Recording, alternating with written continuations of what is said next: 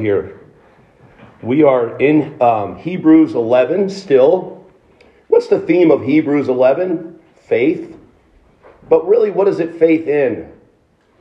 It's faith in what is to come. Each one of these people that we're talking about, these heavyweights from the Old Testament specifically, they had their eye on the prize. And our author of Hebrews is trying to paint the picture. He's trying to tell them that although everything you knew and you thought you knew about the old covenant isn't really exactly what it was, it's now coming into clear focus because of the new covenant, the blood of Christ, the blood of the covenant. What in fact did Jesus die for? And what in fact are we working for? And that is, we're working towards a goal. and that goal is the promised land. It's the new Jerusalem. It's the new heavens and the new earth. And the one common denominator of all of these faithful patriarchs is that they didn't get to see the promise. They didn't get to see it fulfilled. They tasted it, they smelt it, but they didn't see it in its full completion.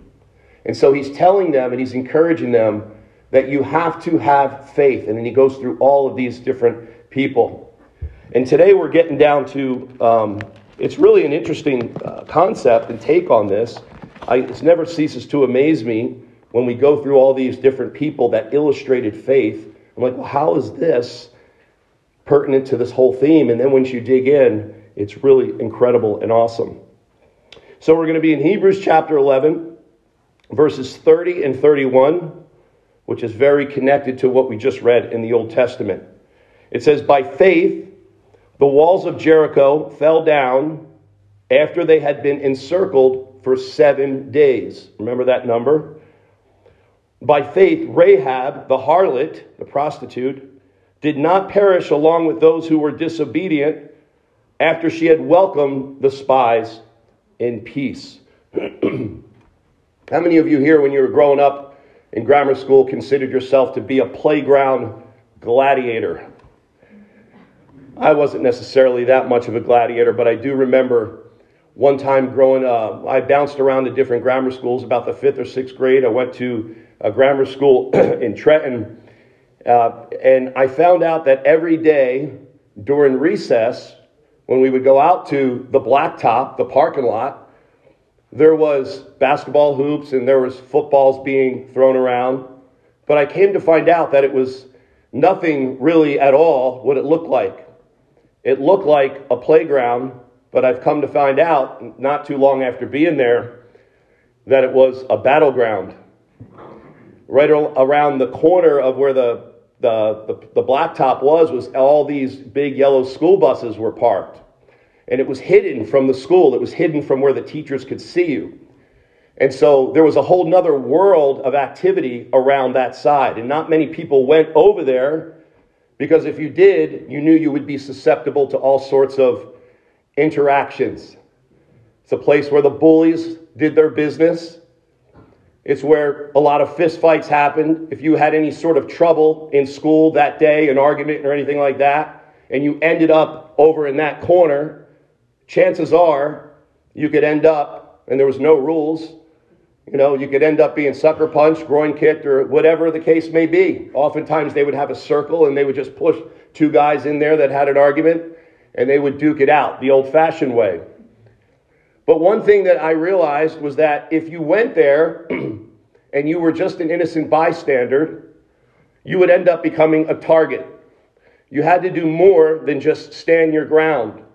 You had to be constantly on the offense. Because if you were on the defense or you were sitting there neutral, you would be singled out and you oftentimes would be challenged. I found out very quickly that if you mistook the battleground for a playground, you would be in trouble in that area. In football, we say that offense wins games, but defense wins championships. The only thing a defensive mentality does in that sort of situation on the school battleground is it makes you more of a target. An offensive mentality will intimidate the enemy or at least let them know that you're not going to go down without a fight. And isn't this so true when you think about the application of this to the Christian life? We often desire the playground side of the Christian life, when all along it's nothing of the sort. It's a battleground.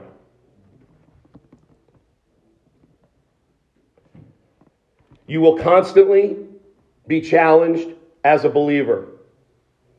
Victorious kingdom work, gospel proclamation, battling sin, defeating and wrangling with the forces of darkness is hardly a work of defense alone.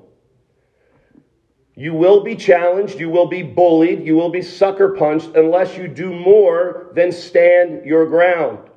You must be involved in a consistent work of offense as a Christian.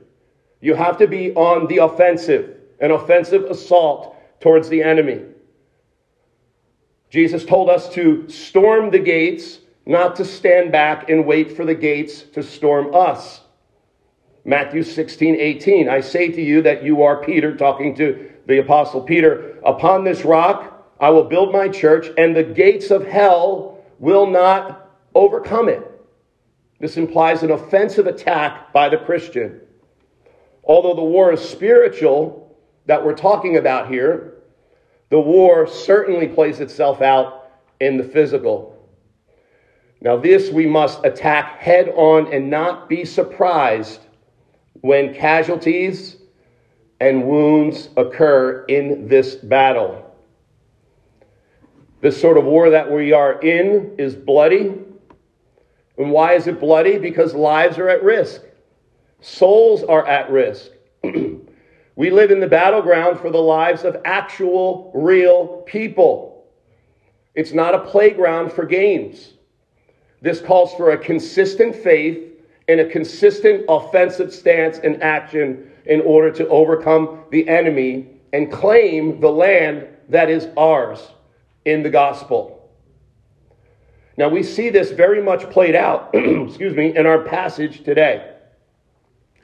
The conquest of the land was a very vicious, deceptive, and bloody battle.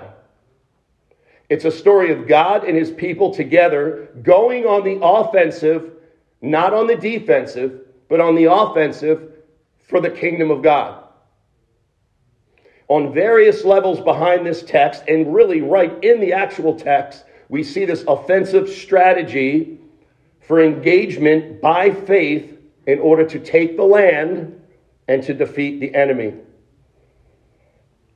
And so, the first part of this I want to talk about is the actual initial conquest of the land.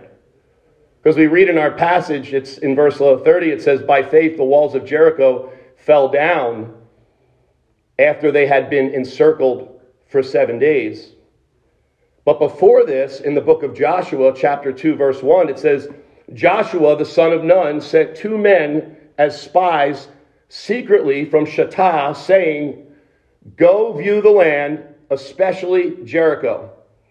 So, what had happened thus far is that God had delivered excuse me, the people from Israel, uh, delivered Israel out of bondage, out of Egypt, and they had taken 40 years wandering through the wilderness to ultimately get to the place that God had promised them and offered them initially after about a year and a half in the wilderness.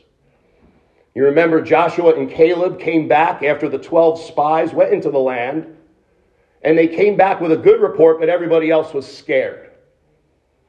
They were terrified of the giants in the land.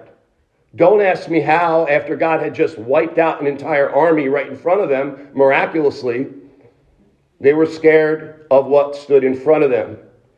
So God said, None of you are going to end up in this to even see the promised land. So all that first generation died, all their children were raised up, and now their children were right at the 40 year mark, 40 years in the wilderness where they were about to go into the land. And Joshua was the man that was going to take them in. He was the new Moses, very appropriately named Joshua or Yeshua, the same name of Christ. Joshua is, as we'll see, a type of Christ in this area. But he first sends two people in to go spy out the land. I don't know if you know, but espionage has a long historical documentation in the annals of history. It's well over 6,000 years. Couriers delivered messages between cities, but important messages were also relayed between a series of outposts by using something called a semaphore, which is a form of communication that uses flashing lights, almost like a visual Morse code. And these would go on for miles and miles. And what would happen is spies would go into the land and they would make key contacts and they would share strategy and they would have different lights and symbols and things like that to indicate when was the time to move forward with the plan. We see spy activity uh, when Joseph, right, he was in Egypt and his brothers went in, and what were they accused of by the Pharaoh or by Pharaoh and the people of Egypt? Well, Joseph sort of tongue in cheek accused them of, you guys are spies. Because this was a regular thing that would happen. And again, Moses sent those 12 spies into the land as well. So it's not surprising that Joshua did the same. So he sends these spies into the land. There's two of them.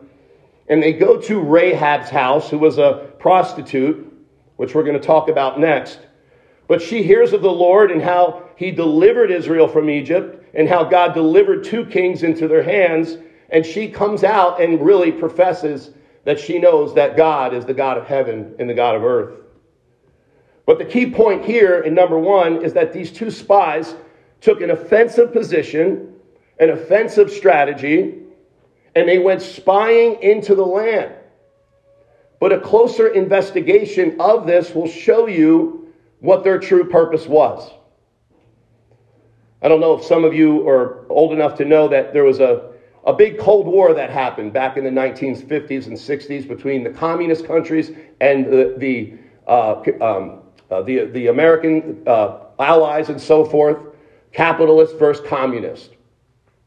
And there was a lot of spy activity that was going on. It was actually the number one form of warfare at that time, was spies and double spies and all sorts of things. And also at that time, there was great technology that was coming, coming up in, in, in, throughout history, one of which was the spy plane. A spy plane that could fly twice as high as any regular airplane with super focused cameras, and they would take these pictures and they would send the pictures back, and analysts would look and see, well, they have bombs here and they're moving troops there, and so forth and so on. Well, there was one incident by a, by a spy named Gary Powers he was flying what they called a U 2 spy plane in 1960. Well, the Russians saw this spy plane flying over their territory, and what did they do? They fired a missile and they hit it. His plane started to go down. So Gary Powers parachutes out, he lands safely, but he's behind enemy lines. The Russians take him and they interrogate him. They put him in prison for three years for these crimes. And the problem was a lot deeper than that. And the reason why was because Russia and the United States had just come off of working out a tremendous peace treaty. All the nuclear tensions that were happening all went away. I wasn't alive at that time, but maybe some of you were. And I heard and read about it that it was very, very a dangerous time. They, at any minute, they would do drills in schools, and you probably saw that in the movies nuclear war sirens and that sort of thing after Hiroshima in Japan and the other one that dropped. This was a very serious threat. So finally, we have, we have Dwight uh, Eisenhower and, and Nikita Khrushchev. Right before this incident, they met and they worked things out, and the whole world was celebrating. But then this happened. And shortly after, there was one of those United Nations meetings, and Nikita Khrushchev just simply went off. he said, This is done. We are no longer going to have any sort of peace treaty because of the action that was took. You see, spies going in to a land do much more than just get recon and get information. What they're doing is, when they, especially when they get caught, they are sending a message. And it's a message of war. It says here in Joshua 6 17 and 25, it refers to these spies as messengers. It says, The city shall be under the ban, and all that is in it that belongs to the Lord. Only Rahab the harlot and all who are with her in her house shall live, because she hid the messengers whom we sent. They were called messengers because they were doing something much bigger and much more important than just gathering information. They were sending a very clear signal to the enemy that you're about to go down. And when we see this in Scripture, we see that God always uses this offensive tactic of sending messengers ahead of his conquest. Joshua sending messengers is a type of Christ sending his gospel messengers ahead into the towns to announce the gospel of the kingdom of God. In Luke 10:1 it says, "Now after this the Lord appointed 70 others and sent them in pairs ahead of, ahead of him to every city and place where he himself was going to come. And he says, Go, I send you out as lambs in the midst of wolves. Do you know that the word apostle means messenger? That's the actual meaning of the word. The word messenger can also mean angel. And we see a lot of this interactive changing of these words meant to illustrate what it is when you, as a Christian, are going out into the land. You are going out as a representative of Christ. You are going out to show and to share a message that what has been given to us by God is going to come to pass, and it's going to come to pass through battle, through victory, and through war. And I'm applying this now, obviously, to spiritual warfare and going forward as messengers in the kingdom. You and I, and we have to get this, we are sent in to occupied territory. Now, again, I don't mean to say that, oh, this is Satan's world and we're sort of undercover Christians and we have to be careful because he's the ruler of this world. In a sense, he is the ruler of the prince of the power of the air. But he's only under the dominion and authority of Christ who took that uh, supreme authority back at the cross when he redeemed not only each individual who believes in him, but redeemed the creation back to God. He bought that deed of the earth and it came back rightfully in the, in the justice and righteousness of God. It came back to God through Christ. We know when one country invades another country in war, and that country takes over that country, let's say, for instance, although this hasn't quite happened, thankfully, but Russia, we know, has invaded Ukraine. Did the Ukrainians just say, oh, yeah, here you go, come on in, we're done? No, they gave him a vicious battle. And they held him back. But if you imagine for a second if Russia was or ends up becoming successful, do the people of Ukraine that have just been invaded do they automatically just convert to Russians? No. After every occupation, there comes a ground invasion. You and I are in a ground invasion right now. God has bought the deed back to the earth. He has set up his kingdom. He is seated at the right hand of the Father. But he has now sent us into the land ahead of his return to preach the message of the gospel to really proclaim victory and to proclaim that the enemy has really no stand. The stake is in the ground. The victory has been won.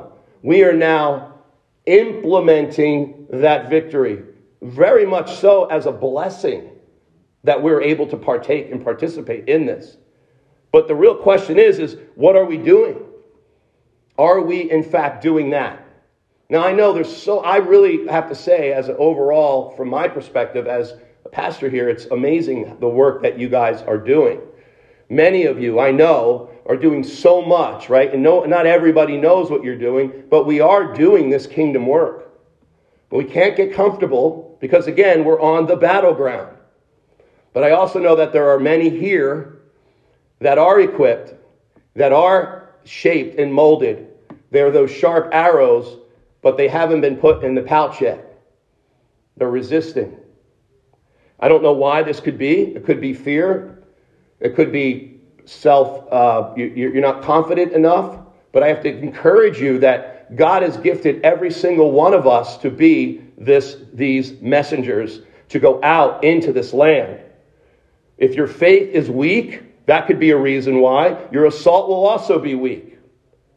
Your message may be weak. But what you do is you go to God and you offer to Him what He has given you back. You know, it's so great that Mary Beth here has volunteered, not to put you on the spot, she's volunteered to lead and to coordinate the worship team. I know there are people here that have skills in worship. I know there are people here who could sing. I know there are people here who could play instruments. I know that God has them, but what are you doing with that talent? What are you doing with that gift?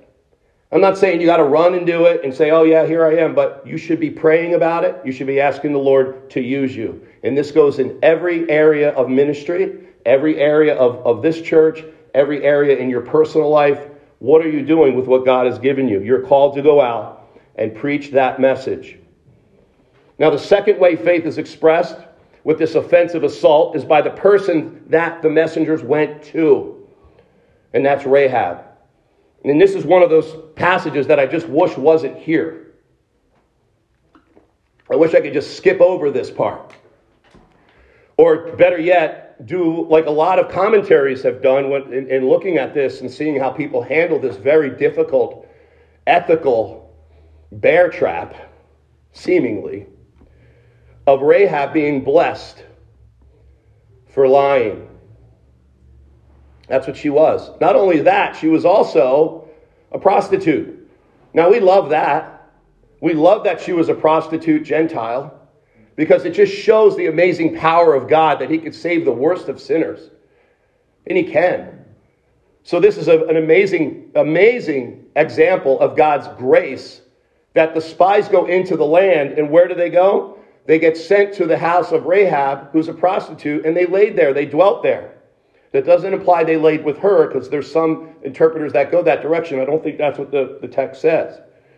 But it says, by faith, Rahab the harlot did not perish along with those who were disobedient, but afterwards she had welcomed the spies in peace. Now, Rahab was the least likely ally with the least likely expression of faith she had the faith to welcome the spies in peace, and that's what we see. But we have to understand that her welcoming of the spies and her being really, James uses her as an example, saying, Your faith needs to have works. Look at Rahab. She was justified by her works. Her faith was an outplaying, her works were an outplay of her faith that she had. But wait a minute, James, she lied. Yeah, but a lot of commentators will say, no, you know, she was, this really was just, um, you know, she's not being condoned for the lie. She's being condoned for the fact that she hid the spies. But those two are intimately connected. You see, what happened was, as I'll read the, the passage to you, she went, when they first talked to Rahab, this is in chapter 2 of Joshua, she said to the spies, she goes, I know that the Lord has given you the land, and that the terror of you has fallen on all of us and that all the inhabitants of the land, of land have melted away before you. And then she ends and says, For the Lord your God, He is God in heaven, and He is God on earth beneath. But then there's this moral, ethical dilemma that when the people came from the king of Jericho, sent messengers to her and says, Bring out the spies. And she goes, No, no, I don't have any spies here. She had them hidden on the roof. She actually lied twice. She says, I don't have them here. And secondly, they went that way. And they went off. And the spies told her that, you know what, because you've done this thing, when we come here and wipe this place out, hang this scarlet rope out your window, we'll know that you're on our side and you will be saved. You, you and your family. Now, let me just give you a little bit of a couple caveats here. First, lying without any exception is condemned in Scripture, and it is an abomination before God. Psalm 5 6, you destroy those who speak falsehood. The Lord abhors the man of deceit. and in the New Testament, Colossians 3 9, do not lie to one another, since you lay aside the old self with its evil practices. Romans 3 8, don't say, let us do evil that good may come their condemnation is just. But then on the other side, we see in Scripture, oftentimes lying and deception are used and rewarded by God. Now, don't leave yet. We see this with the Hebrew midwives. They lied. We already went through this. I didn't talk about it then because I didn't want to have to talk about it twice. But they lied and they were rewarded. God blessed their household. In 1 Samuel 21, David was acting and lying about himself being insane to protect his life. And oddly enough, he writes about this in Psalm 34. He exhorts those who desire to live a long and blessed life to keep their lips from deceit. That's verses 11, 14. He didn't say, if you want to live a long and blessed life, and, you, and you're going to have to sometimes lie. He didn't say that. He never actually even repents of being deceptive. We see Jesus in the parable of the unjust steward in Luke 16, talking about the master commending the unjust steward because of how he dealt shrewdly with the master's servants and debtors. While not approving of the conduct, he did, in fact, approve of the steward's shrewdness. And then again, I've already referred to this in James 2 24 to 26. You see that a man is not justified by works and faith alone, or by works and not by faith alone. In the same way, I'm sorry, you see that a man is justified by works and not by faith alone. In the same way, was not Rahab the harlot justified by works when she received the messengers and sent them another way? You see, James doesn't necessarily, this is one view. This is a view that I don't necessarily agree with. It says, but I'm giving it to you. You don't have to agree with this. I'm, I'm going to give you some exhortation, but you could do with this with your life.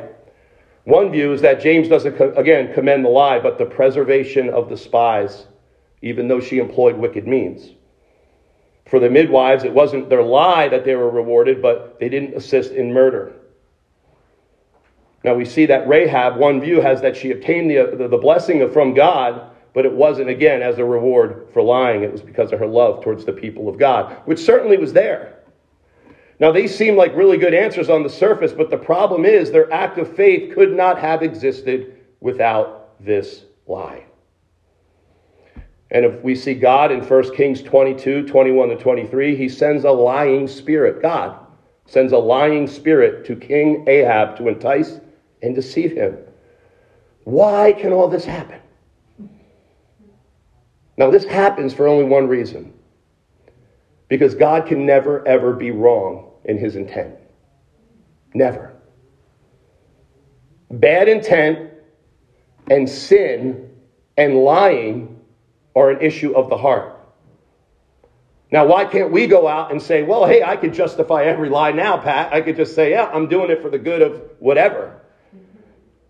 But you see, we as people, as humans fallen in sin, have no capability to use sin good, innocently. We can't use sin for good in an innocent way. But obviously, God does. What you meant for evil, God intended for good, as he was Joseph told his brothers. What you meant, human being, for evil, God didn't allow, didn't sort of close his eyes. He meant intended that evil for good. So that's one way to look at it. You can justify it, maybe. You could sort of not have to deal with that scripture that deeply. And, and we're going to talk about this more on Wednesday night because I can't say everything I'd like to say. And again, this is a difficult thing to jump into in the middle of this sermon because it's hard to now bring it on back. but I have to deal with it here. Another way to look at it is First, we have to be warned on how we read Scripture. We can't look at Scripture as this wooden, fundamentalist, literalist sort of thing. We have to be very careful that when we, when we interpret Scripture, we always use the context. And we always use the context undergirded by the character of God. And if we do those things, we should not fall in error. God's law, here's another thing that I want you to make sure you get God's law isn't above his character. God doesn't walk around going, Oh, I was going to, oh, I can't do that because thou shalt not kill. God doesn't do that. It's the opposite. God is truth, therefore his word is truth. God is truth, Therefore, his law is right and good. And his laws can never contradict each other. Is killing always murder? If you're protecting life, it's not. Is forcibly taking somebody's property? Tenth commandment or eighth commandment, thou shalt not steal. Is that always unlawful? What if that person owes you money and you have a contract that says if they don't pay, you can go to court and get that back? I don't know about you, but I've had a few knocks on my doors back in the day for my car. You know, we're taking your car, Pat. You haven't paid the, the no, thou shalt not, you know, don't steal. You're stealing. No, no, they're not. Intercourse isn't always fornication in the context of marriage. Outside of marriage, it is. Lying, according to the word here, isn't always necessarily mishandling the truth. Again, lying is wrong and it's condemned all over the Bible, and that's the normative rule. But when it comes to giving the truth to someone who will do evil with that truth, such as murder, the Lord doesn't seem to condemn this act. One great commentary, Matthew Henry, said that Rahab knew by what was already done on the other side of Jordan that no mercy was to be shown to the Canaanites and therefore inferred if mercy was not owed to them, truth was not owed either. If Rahab knew God was giving them the land, would it not have been a sin for her to join those that hindered them from this or from possessing that land? If Rahab had admitted that the spies were up on the roof, or she had been silent, I'm not saying anything, you know, she would have betrayed the spies and would not this have been a great sin before God? Corrie ten Boom, the Dutch watchmaker and Christian writer, later Christian writer, who helped many Jews escape from the Nazis during the Holocaust by hiding them in their home, lying many times about it, suffered a great moral dilemma in doing it.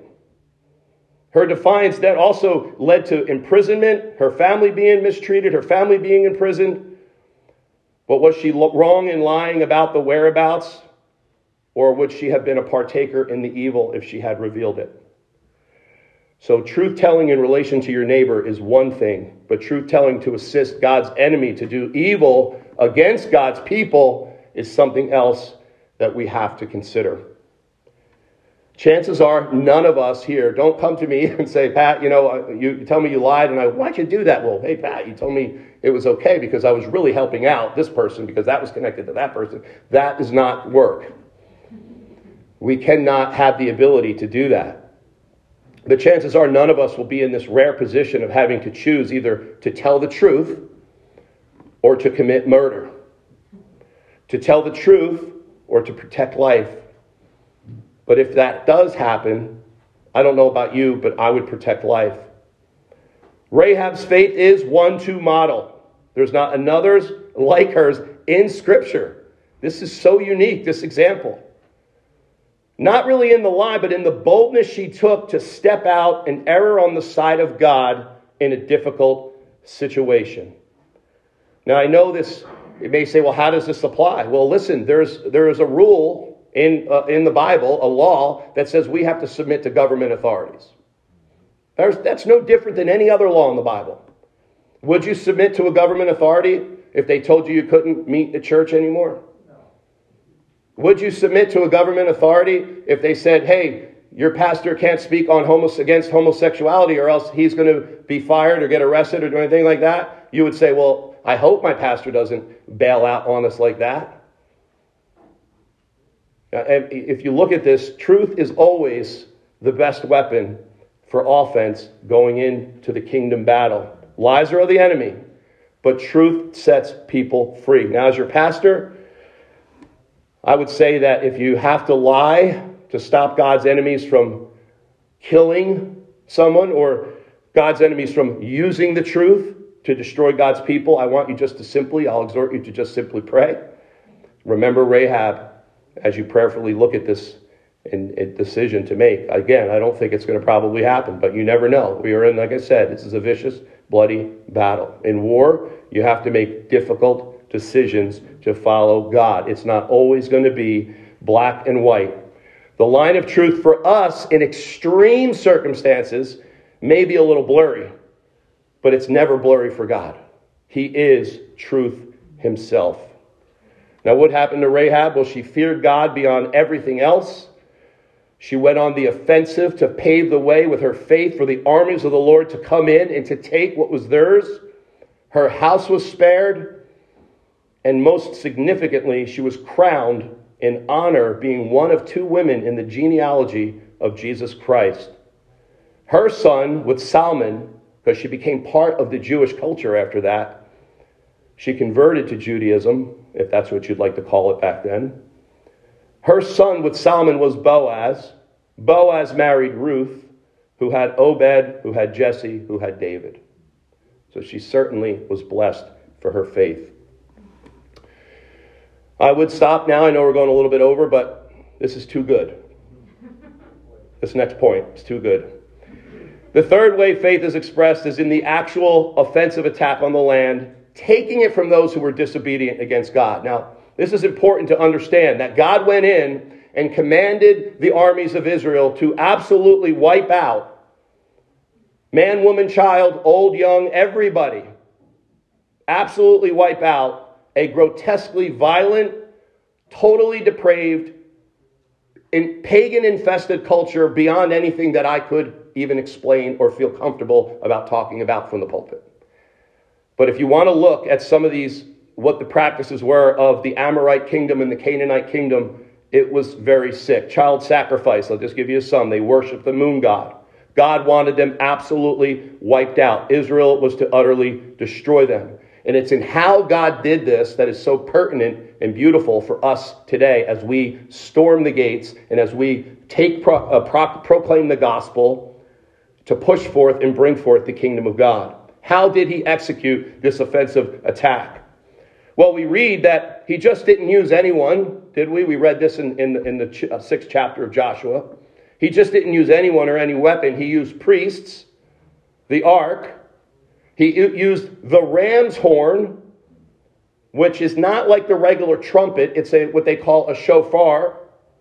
They use this to invade the land and also for us to model as we do the same. First, we have seven priests. The number seven in the Bible is that number of perfection. It's God's favorite number, they say. And God uses it in such a way, really, to illustrate that. These seven priests took the ark, they stood in the water, and the Jordan parted like the Red Sea. This is a recapitulation of what happened at the Red Sea. Uh, Joshua 3:15 says the feet of the priests carrying the ark were dipped in the edge of the water and the water, which was flowing from both sides, rose and stood up in one heap. And those who carried the ark, the priests, they stood firm on the ground while all of Israel crossed through. It wasn't a big cross, it was probably about a quarter mile or so, not even. And they walked right through on dry land, just like the Red Sea. But the real significant is the pattern of seven. Seven priests, seven times, blowing the ram's horn trumpet seven times as well, happening on the Sabbath day. God told Joshua the following He said, These seven priests will carry the seven trumpets of ram's horn. Then on the seventh day, march around the city seven times. The priests will blow the trumpet. And then, as we read before, when you hear the sound of the trumpet, all the people will shout with a great shout. What is seven times seven? His number is 49, of course. What does it point to? Is what the impertinent, important thing is. Well, in Leviticus 25, it talks about something called the Jubilee. You shall count seven Sabbath years for yourself, seven times seven years, and the times of seven Sabbath years shall be to you 49 years. Then you should cause the trumpet of the Jubilee to sound on the tenth day of the seventh month, the day of atonement, and you shall make the trumpet sound throughout all the land, and you will consecrate the 50th year and proclaim liberty throughout all the land to its inhabitants. It shall be a jubilee for you, and each of you shall return to his possessions and return to his family. The slaves during the jubilee will be released. On that 50th year, there would be freedom. The people would return all their land back to its original owner. All the debts would be completely canceled out. And the people all used a trumpet, and they blew this trumpet, and they made a shout to celebrate this long cry. Really, what it was was a cry out for this Jubilee victorious celebration. It's actually literally the word Jubilee means trumpet and, and, or, or, and loud and joyful sound. This is what the attack on Jericho is really all about. It's about the people of God going on the offensive to take possession of the land with the deed of the land to proclaim liberty, to proclaim freedom in the fact that God was fulfilling the promise that they would go into this land of milk and honey. The day they went into the land, the manna stopped. They had everything that they needed. God took them in. Now, this is what's called, how does this apply to us? This is what's called a type. Okay? This is all a type of what's happening to us right now. A type of the ultimate gospel victory and the launch of the eternal kingdom at Christ's royal enthronement at his ascension. So, what is a type? The biblical type, listen to this closely, is an Old Testament person, event, or institution that serves as an anticipation of a greater New Testament person, event, or thing, which is then known as the antitype. It's a pointer to a greater fulfillment. It's not a double prophecy. It's a type or antitype has to be in Scripture. Or else, otherwise, we could say, all oh, these are types of something that's going to happen in the future. No, that can't work. It's got to be in Scripture, the antitype. So the typology is the meaning of an original Old Testament text that takes on a greater significance in the unfolding plan of God in redemptive history, which comes to a climax in the New Testament. And this is what we see in this text. Ultimately, people, this is what it's showing us. We are living as Christ rose from the dead. He brought in that antitype of that conquest into the promised land. You see, it was the physical conquest into the land here. It was the physical freedom that they had here. But it was pointing to the ultimate freedom that Christ brought in the gospel. It's showing us that when we go on the offensive with the gospel, we are living out this trumpet blowing jubilee victory that we're all part of right now. It's God's power, man's faith, in this offensive assault to establish the promised land. The beautiful thing is that Jesus, from the very beginning, God, when this whole thing started, what did he do? He appeared to Moses after he was in the wilderness 40 years. He appeared to Moses at the burning bush. And he said, what did, what did Moses says, you know, he, he, he asked him what to do, and he said, Take off your feet, your shoes, take off your sandals, for the place which you're standing is holy ground. Just before the nation of Israel went into Jericho, Joshua was there, I'm sure contemplating what was going to happen the very next day when he was about to go in and have these priests go and blow this trumpet the seven priests with the seven trumpets, symbolizing the 49th year, symbolizing the entrance into the promised land. It says that it came about when Joshua, Joshua 5:13, when he was by Jericho, he lifted up his eyes and looked, and behold, a man was standing opposite with him of him with a sword drawn in his hand. Joshua went to him and said to him, Are you for us or are you for our adversaries? He said, No, rather, I indeed come now as the captain of the host of the armies of the Lord. And Joshua fell on his face to the earth and bowed down. And he said, What would you want your servant to do? And the captain of the Lord's host said to Joshua, Remove your sandals from your feet, for the place where you are standing is holy. Echoing that time when Moses started after that 40 years in the wilderness and he went to deliver uh, Israel out of Egypt. We see this parallel with now Joshua about to go in to storm the gates, showing us, and this is what we must get out of this, that from the very first time that you became a Christian, from your very first marching orders, to go and conquer, to go out and proclaim the gospel, to be that messenger, to have that faith, to go out on the offensive. Jesus is with you while you do it, from the very beginning all the way through until the very end. And if we just take that cookie cutter and put it where we're at now, we are just standing, we're fighting in this battle. He is with us, and He is going to carry us through until the very end. So we have to go on the offensive. We're called to stake out the land, to deliver the message of freedom through Christ. And young people, especially, you that are young, take your life and put it before the Lord. Lord, what do you want me to do? What do you want me to use my gifts for? Don't be so focused on making money. Bill, you got to be focused on your career. You got to be focused on all that. But lock it in and align it with God's overall purpose for your life. And if I promise you, if you do this, He is going to send you out. He is going to use you in a way that you've never thought possible. And I'm not saying it's going to shake the world necessarily from everybody's perspective, but be sure He is going to use you and wants to use you for the battle. Know, young people especially too, that you're not on a Christian playground. Don't be dabbling along those lines of the enemy. Don't be dipping into things you're not supposed to be dipping into, putting your nose in places it's not supposed to be. Keep your feet stand firm and keep moving forward. Follow the Lord, submitting it all to Him. Know that you are in His kingdom battleground and you're fighting for the very souls and the expansion of His rule, fighting for the souls of men and the propagation and expansion of His rule that will eventually inhabit the earth. And you will have a part in that if you choose by faith to move forward. Okay, so thank you for that. We were going a little bit over, but we are going to have uh, a Lord's Supper today.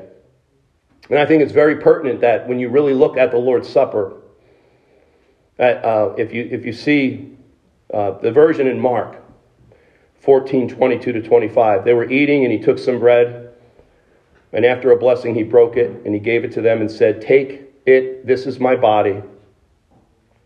And when he had taken a cup and given thanks, he gave it to them, and they all drank from it. And he said to them, This is the blood of the covenant, which is poured out for many. But this is the kicker right here. Truly I say to you, I will never again drink of the fruit of the vine until that day when I drink it new in the kingdom of God. And if you go to Acts chapter 10, 40 to 41, Peter's given testimony. He said, God raised him up on the third day and granted that he become visible, not to all the people, but to the witnesses who were chosen beforehand by God and to us who ate and drank with him after he arose from the dead. So we are connecting this kingdom that Jesus promised that he would eat again with the disciples. We see again the type and the antitype. We see him eating with the disciples after his resurrection and drinking with them in the kingdom which he had launched anew through his blood and through his resurrection. And we too, as we partake in this meal, in this symbolic meal that's looking back to the forgiveness of sins, but also spiritually nourishing us as we fight this kingdom battle. He is with us and He is partaking it with us as we speak and as we do it. He warns us that we should eat this with the right heart. He doesn't say no sinners allowed, but He does say examine yourself. And so as we get ready to examine ourselves, I'll invite uh, Mary Beth up and let's really, let's really get our hearts right. Let's get our hearts focused on Christ, looking back on what He's done, in, in, doing in remembrance of Him, but also looking forward to what He's doing through the power of His blood and through the power of His of the body, His bread. He is the living. He is He is the bread of life, and so that's what we're here to celebrate. So if I could ask uh, Hubert to come up and Rich, come on up. We'll, we'll pass out the elements.